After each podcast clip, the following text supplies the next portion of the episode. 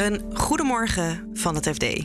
Ik ben Pauline Schuster en het is vrijdag 29 april.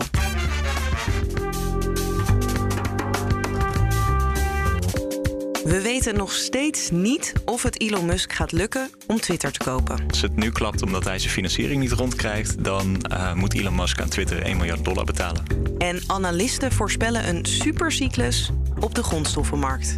Uh, je, je, gaat door een, een, lastige fase waarin je allerlei tekorten kunt krijgen. En die tekorten die gaan weer leiden tot, tot hoge prijzen en hele volatiele prijzen. Ja. Dit is de dagkoers van het FD. We beginnen met Twitter, dat nog steeds in het proces is om overgenomen te worden door Elon Musk. Maar gisteren kwamen er ook kwartaalcijfers. De omzet ging met 16% omhoog. En dat was minder dan analisten hadden verwacht, vertelt beursredacteur Lennart Sandbergen.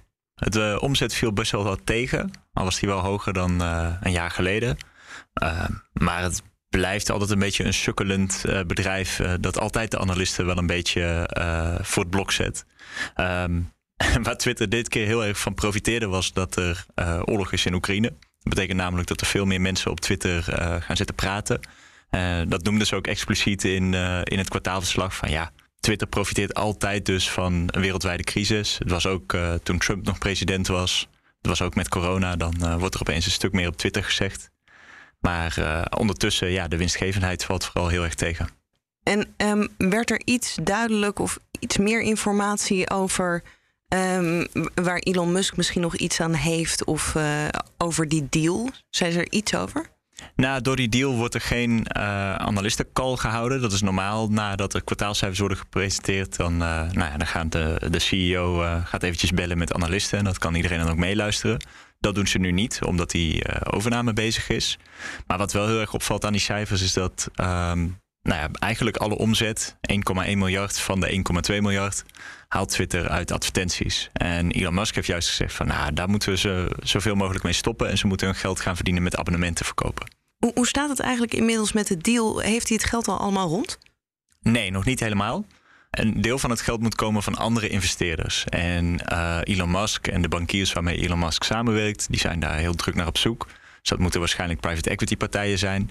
Maar het is maar een beetje de vraag wie er nou samen met Elon Musk in een bedrijf wil investeren. Want Elon Musk heeft zelf al gezegd van ja, uh, het gaat me eigenlijk helemaal niet zo uh, over de bedrijfseconomische uh, omstandigheden bij dat bedrijf. Het gaat me gewoon om Twitter hebben. Ja, het is een beetje zo'n speeltje. Ja, zo kan je het wel een beetje zien. En ik kan me nou niet voorstellen dat er een serieuze investeringsmaatschappij is die dan denkt van ah, daar moet ik bij zijn. En de impact op zijn andere speeltje, Tesla? Als je aandeelhouder bent van Tesla, dan uh, zie je dat Elon Musk nu helemaal niet zo heel veel bezig is met die elektrische auto's. En uh, met het verder brengen van dat bedrijf en met het promoten van die auto's op Twitter. Iets wat hij voorheen juist heel veel deed. Uh, en daardoor kan je denken als aandeelhouder van ja, wat gaat hij nou doen met, met Twitter en hoeveel aandacht gaat hij daaraan besteden? En hij heeft toch volgens mij ook een deel van zijn financiering baseert hij op aandelen Tesla die hij heeft? Ja, dat klopt. Dus hij heeft allerlei leningen afgesloten met grote banken. En om die leningen te kunnen krijgen, heeft hij die aandelen in Tesla die hij heeft, gebruikt hij als onderpand. Dus uh, als het aandeel van Tesla dan in waarde uh, daalt, worden die, wordt dat onderpand minder waard. En dan komen die banken, die, gaan, die kloppen dan aan en die zeggen van nou, uh, je moet even wat extra onderpand storten. Kunnen we een inschatting maken hoe groot de kans is dat het nog stuk loopt? En die inschatting die maken beleggers eigenlijk. Dus je kan zien dat Twitter nu tegen 48, 49 dollar handelt. En uh, de overnameprijs is 54 dollar en 20 cent. Dus nou ja, dat zegt al genoeg over dat er nog heel veel aandeelhouders zijn die er niet zoveel vertrouwen in hebben. Anders zouden die twee uh, getallen veel dichter bij elkaar liggen. En, en stel dat het niet lukt, bijvoorbeeld omdat hij niet kan betalen, wat gebeurt er dan? Ja, dat hangt er een klein beetje vanaf wat de omstandigheden zijn waardoor het klapt. Maar als het nu klapt omdat hij zijn financiering niet rondkrijgt, dan uh, moet Elon Musk aan Twitter 1 miljard dollar betalen. Dat is best wel wat. Ja, dat is een kwartaal omzet uh, ongeveer. Maar is dat voor Elon Musk eh, ook veel? Met zo'n deal is dat gebruikelijk een miljard op 44? Ja, dat is wel heel normaal. Uh, eigenlijk bij al dit soort overnames. Uh, dat is ook eigenlijk een beetje om te voorkomen dat, dat een concurrent aanklopt en zegt van ik wil je overnemen dan alle financiële details tot in de puntjes kan nakijken en dan zegt van, oh ja, grapje, doe het toch niet. Dus uh, dit soort bedragen zijn wel redelijk normaal. En dan gaan we naar de grondstoffenmarkt. De wereld staat namelijk aan het begin van een supercyclus met langdurig hoge grondstofprijzen. Aangewakkerd door de energietransitie en de oorlog in Oekraïne. We beginnen met wat een supercyclus nou precies is. Redacteur macro-economie Marijn Jongsma legt het je uit. Supercyclus is een periode waarin grondstofprijzen langdurig heel hoog zijn. En ook vrij volatiel, maar op een hoog niveau. Ja, en uh, gaan wij richting een supercyclus of zitten we in een supercyclus al? Nou ja, volgens uh, diverse analisten die ik daarover gesproken heb, uh, zitten we aan het begin van een, een supercyclus inderdaad.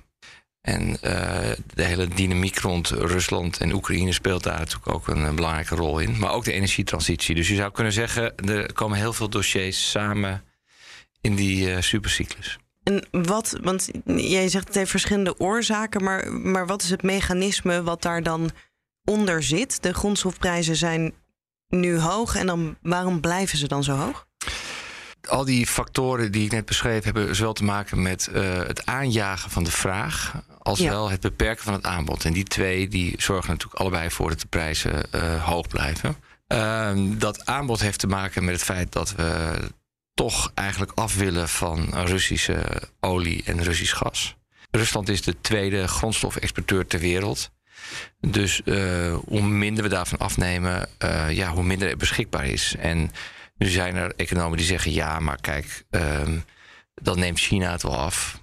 En China neemt het nu ergens anders af en dan nemen wij dat. En dan verschuift mm -hmm. eigenlijk uh, uh, het patroon. En dan ja. uh, als puntje bij paaltje komt, heeft niemand er echt last van.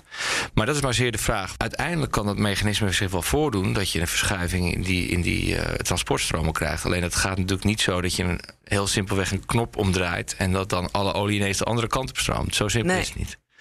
Dat is het aanbod. En aan de andere kant heb je de, de, de vraag die ja, op korte termijn ook structureel hoger is. Hoe hangt dat dan samen met de energietransitie? Want je zou zeggen, juist dat soort fossiele brandstoffen, daar wordt de vraag dan ja. lager van, want we gaan andere dingen gebruiken. Zeker. Uh, de echte optimisten, de, die denken ook dat er een soort age of abundance komt uiteindelijk. Waarbij energie nagenoeg gratis is. Want er draaien overal windmolens, er staan overal zonnepanelen. En uh, ja, de zon staat al aan, ons, dus letterlijk aanwaaien, ja. zeg maar. Alleen die fase daar naartoe is sowieso heel rommelig. Want je hebt wel degelijk um, energie nodig om bijvoorbeeld windmolens te maken. Je, daar zit bijvoorbeeld heel veel aluminium in. Nou, aluminium kost heel veel um, fossiele brandstof om dat te maken. Uh, er is heel veel metaal voor nodig. Die supercyclus gaat niet alleen maar over uh, olie en gas, maar gaat ook over metalen. Ja. Uh, er is, is voor batterijen zijn er allerlei speciale metalen nodig, die ook weer deels in, in Rusland zitten. Dus je krijgt eigenlijk een combinatie van nog steeds behoefte aan fossiele brandstoffen, terwijl daar de afgelopen jaren veel minder is in geïnvesteerd. Dus je zit al met een krapte daarin. En tegelijkertijd heb je allerlei andere stoffen nodig om die windmolens te bouwen, om die zonnepanelen te maken, om bijvoorbeeld nieuwe uh, infrastructuur aan te leggen. Uh, in, in elektrische auto's zit heel veel koper bijvoorbeeld. Dus ja, dat, is, dat zijn allemaal producten die je daarvoor nodig hebt en die die je niet zomaar uh, eventjes uh, opvoert qua productie. Nee, het is nog even moeilijker tot het misschien hopelijk wat makkelijker wordt. Zo zou je het kunnen omschrijven. Het is, het is niet zo dat je eigenlijk uh, heel geruisloos zo'n situatie inzeilt van een nieuwe economie die, die netjes draait op windmolens.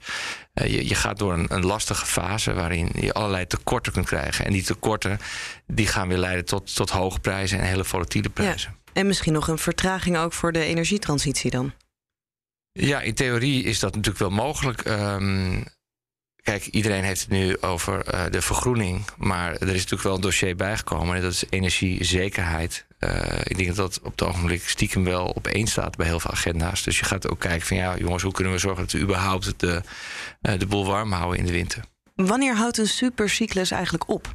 Ja, weet je, het, daar is niet echt een, een, uh, een, regel voor. Je kunt niet zeggen van, nou ja, een supercyclus duurt drie jaar of vier of vijf jaar. Het, het is gewoon een langdurige periode. Het is een, in die zin een beetje een vaag begrip. Ja. Het, is, het is puur om aan te duiden dat, je, dat het geen tijdelijke piek is. Hè? Maar wel jaren dus, waarschijnlijk. Ja, daar, daar zou je wel, waarschijnlijk wel op moeten rekenen, ja.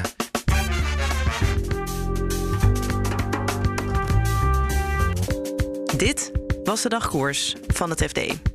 Op fd.nl lees je meer over Twitter en het verhaal van Marijn over de supercyclus. En je volgt daar natuurlijk ook het financieel-economisch nieuws. Dagkoers volg je in je favoriete podcast-app. Als je ons daar even in opzoekt en klikt op abonneren, dan krijg je maandagochtend automatisch onze nieuwe aflevering binnen. En wil je in het weekend nou iets anders luisteren? Zoek dan vooral even onze nieuwe podcast op. Achter gesloten deuren heet die. Er staat een eerste seizoen voor je klaar over de Twentse multimiljonair Gerard Sandrink. Ik wens je een heel fijn weekend en tot maandag.